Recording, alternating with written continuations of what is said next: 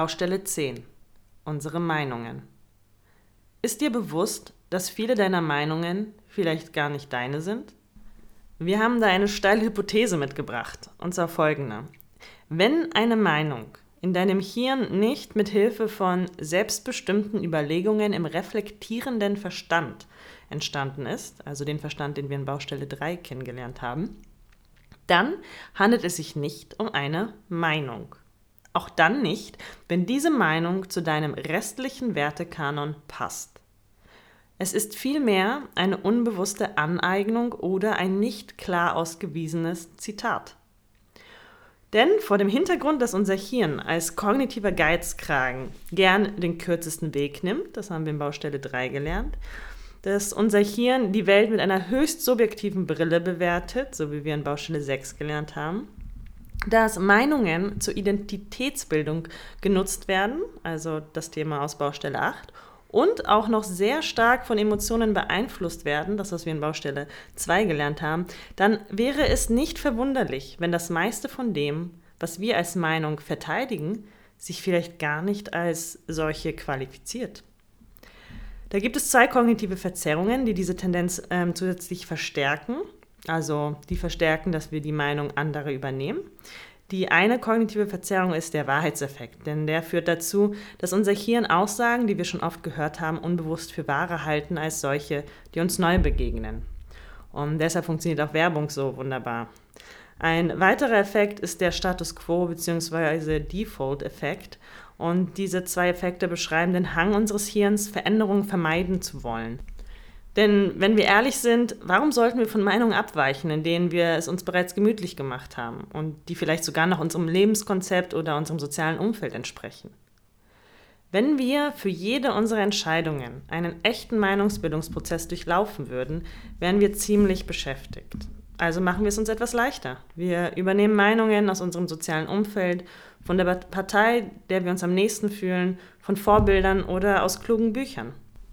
Wenn wir uns bewusst machen, wie viele unserer vermeintlichen Meinungen gar keine selbstbestimmten Meinungen sind, können wir lernen, Unsicherheiten zuzugeben, statt uns auf überlieferte Argumente zu versteifen. Sätze wie, darüber habe ich mir noch nie aktiv Gedanken gemacht, aber spontan würde ich Folgendes sagen, sind Gold wert.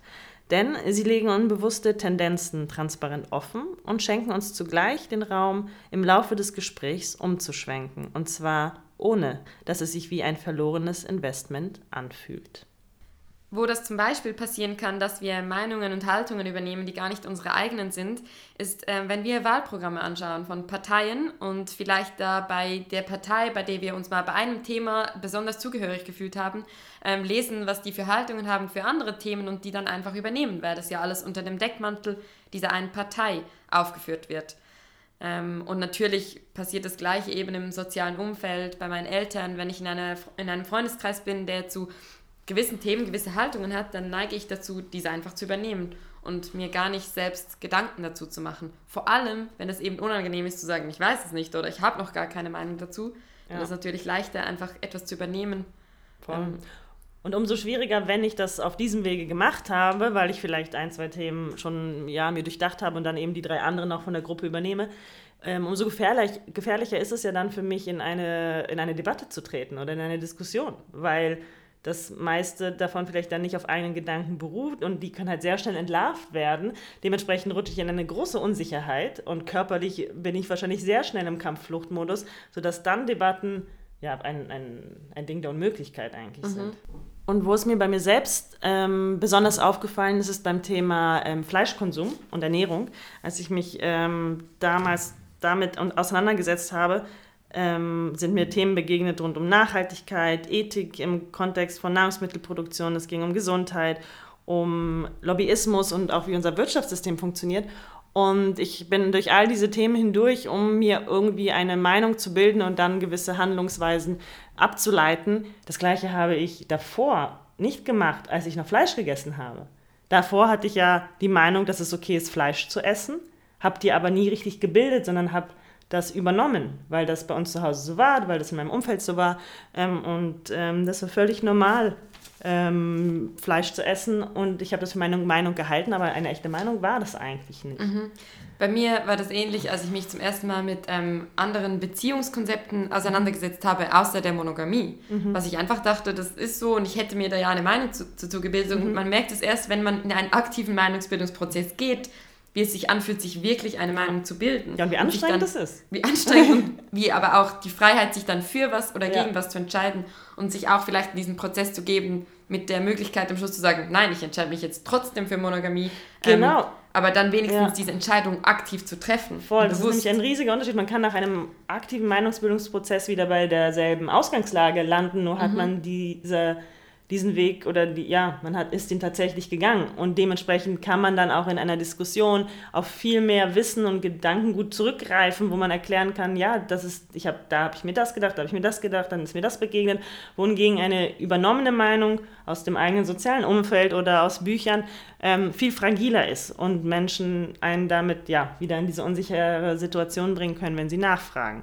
Ähm, und es gibt tausende Themen, jetzt fallen mir immer mehr ein, auch, dass ich dachte, ich muss Karriere machen oder ich muss äh, studiert sein oder damit ich dann was bin. Das sind ja auch Meinungen, ähm, die ich mir aber nicht ausgesucht habe, die ich irgendwo mal übernommen habe und dachte, so läuft die Welt, so muss ich ähm, leben. Und dann kam erst ein nachgelagert, ein aktiver Meinungsbildungsprozess, der dann etwas verändert hat. Und ein Bereich, wo Meinungsbildungsprozesse oder bewusste Meinungsbildungsprozesse besonders relevant werden, aber besonders stark erschwert werden, ist im politischen Kontext. Ja. Also gerade in der Schweiz, ähm, wir erhalten ein paar Wochen vor Abstimmungen dieses Kuvert und dann öffnen wir das und haben dann da schon die, die Parolen von Parteien vielleicht ähm, gesehen und äh, leiten uns daran, dass wieder dieses Thema mit dem Wahlprogramm, mhm. wo ich mich dann einfach äh, orientiere, was sagt meine Partei und dann stimme ich das einfach. Da habe ich ja. keine, keinen bewussten Meinungsbildungsprozess durchlaufen oder vielleicht sogar... Wann bin ich das erste Mal mit diesem, dieser Abstimmung konfrontiert gewesen? Ich habe ein Plakat gesehen, das ist das Erste, was ich dazu gesehen habe. Und vielleicht war das dann auch mein erstes Bauchgefühl. Ja. Und ich gehe dann danach und auch mit dem Confirmation Bias suche dann Informationen, die meine erste Haltung bestätigen, anstatt mich wirklich hinzusetzen und vielleicht mal anzufangen mit, was sind eigentlich die Grundsatzthemen, die ich dahinter mhm. behandeln muss? Welche Worte musste ich dafür definieren? Ja, und da haben wir ja im, bei uns im, im Z F K D sind wir dabei oder versuchen es immer weiterzuentwickeln, einen Meinungsbildungsprozess, den man ähm, systematisch durchlaufen kann, den wir bei bestimmten Abstimmungsthemen eben ausprobieren. Und da erleben wir das immer wieder, dass wir eigentlich am Anfang ähm, eine sehr, wenn, wenn die Worte der Initiative relativ eindeutig sind, wie jetzt zum Beispiel der Pflegeinitiative, wo man sich schon mhm. viel drunter vorstellen kann, dann ist da oft schon eine Meinung da. Oder so etwas wie eine Meinung, etwas, was wir für eine Meinung halten, was mehr ein Bauchgefühl ist oder eine Assoziation. Mhm. Ähm, und dann durchlaufen wir diesen Meinungsbildungsprozess, wo wir eben die Begrifflichkeiten klären und dann Grundsatzfragen dahinter stellen, auch wirklich schauen, äh, was steht im Verfassungstext und was sind dann die Folgen aus diesem Verfassungstext, die, die sich dann auf Gesetzesebene zeigen, beziehungsweise wie viel können wir wissen, was eigentlich aus diesem Verfassungstext mhm. dann letztlich gestaltet wird, weil das ist eben in den meisten Fällen nicht klar. Ähm, und dann, ja, je näher wir uns damit beschäftigen, desto deutlicher wird, dass diese Meinung, die wir haben, gar nicht so klar ist, auch gar nicht so klar werden kann, weil da so viele Unsicherheiten sind.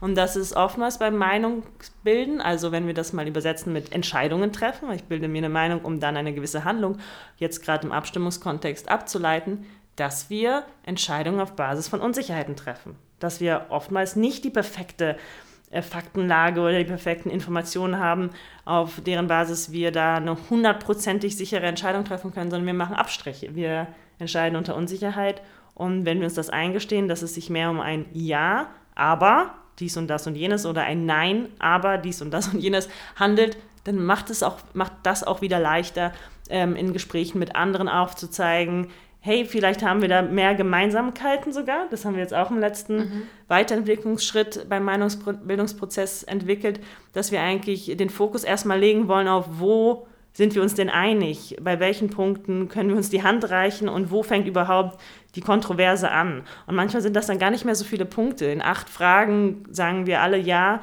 oder stimmen alle ähm, oder haben alle die gleiche Haltung und dann kommen die zwei, drei Punkte, wo wir auseinanderdriften. Und ähm, wo man aber vielleicht nicht so eine klare Antwort findet und man dann halt ja seine Schlussfolgerung unter Unsicherheit ableitet.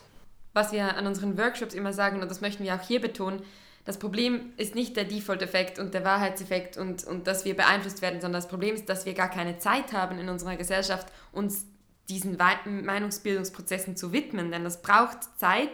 Und wenn man hundert Prozent arbeitet und daneben noch drei Hobbys hat und vielleicht noch zwei Kinder zu Hause, ähm, dann fehlt diese Zeit. Und das ist am, eigentlich, als erstes müssen wir uns Zeit schaffen, damit wir uns überhaupt diesen Raum geben, wirklich nachzudenken, wirklich in diese Reflexion zu gehen.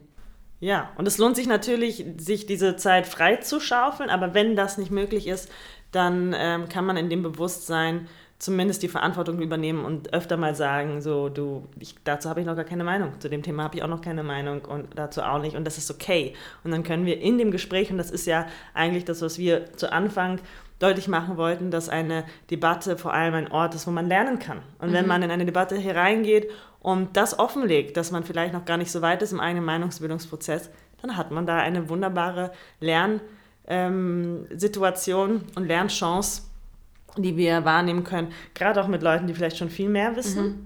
und dass man da gar nicht eben eingeschüchtert ist oder die Angst hat, da als weniger klug oder belesen dazustehen, sondern nein, ganz im Gegenteil, mit einem gewissen Selbstbewusstsein darlegen, hey, dazu konnte ich mir noch keine Gedanken machen und ähm, ich möchte das jetzt aber trotzdem mal mit dir spontan durchdenken, du weißt da schon mehr, ich weiß weniger und da kann man auch mal mit wenig Wissen vielleicht sogar die Position der Person einnehmen, die dann der anderen Person hilft, in den reflektierenden Verstand zu kommen, mhm. weil man noch viel mehr Warum-Fragen stellen kann, weil man sich noch nicht so sicher ist, weil man da eigentlich so diese kindliche Neugier ausleben kann ähm, und da so mutig diese Fragen stellt, wie es ein kleines vierjähriges Kind tun würde. Genau, und damit kommen wir jetzt zum, zur Zusammenfassung von dieser Baustelle. Viele unserer Meinungen haben gar keinen echten Meinungsbildungsprozess durchlaufen. Bevor wir also gewisse Standpunkte in Debatten verteidigen, sollten wir uns fragen, inwiefern es sich um eine Meinung handelt oder ob wir gerade die Worte unserer Eltern, unserer LieblingsinfluencerInnen, unserer Partei oder irgendwelcher Werbeplakate in den Mund nehmen.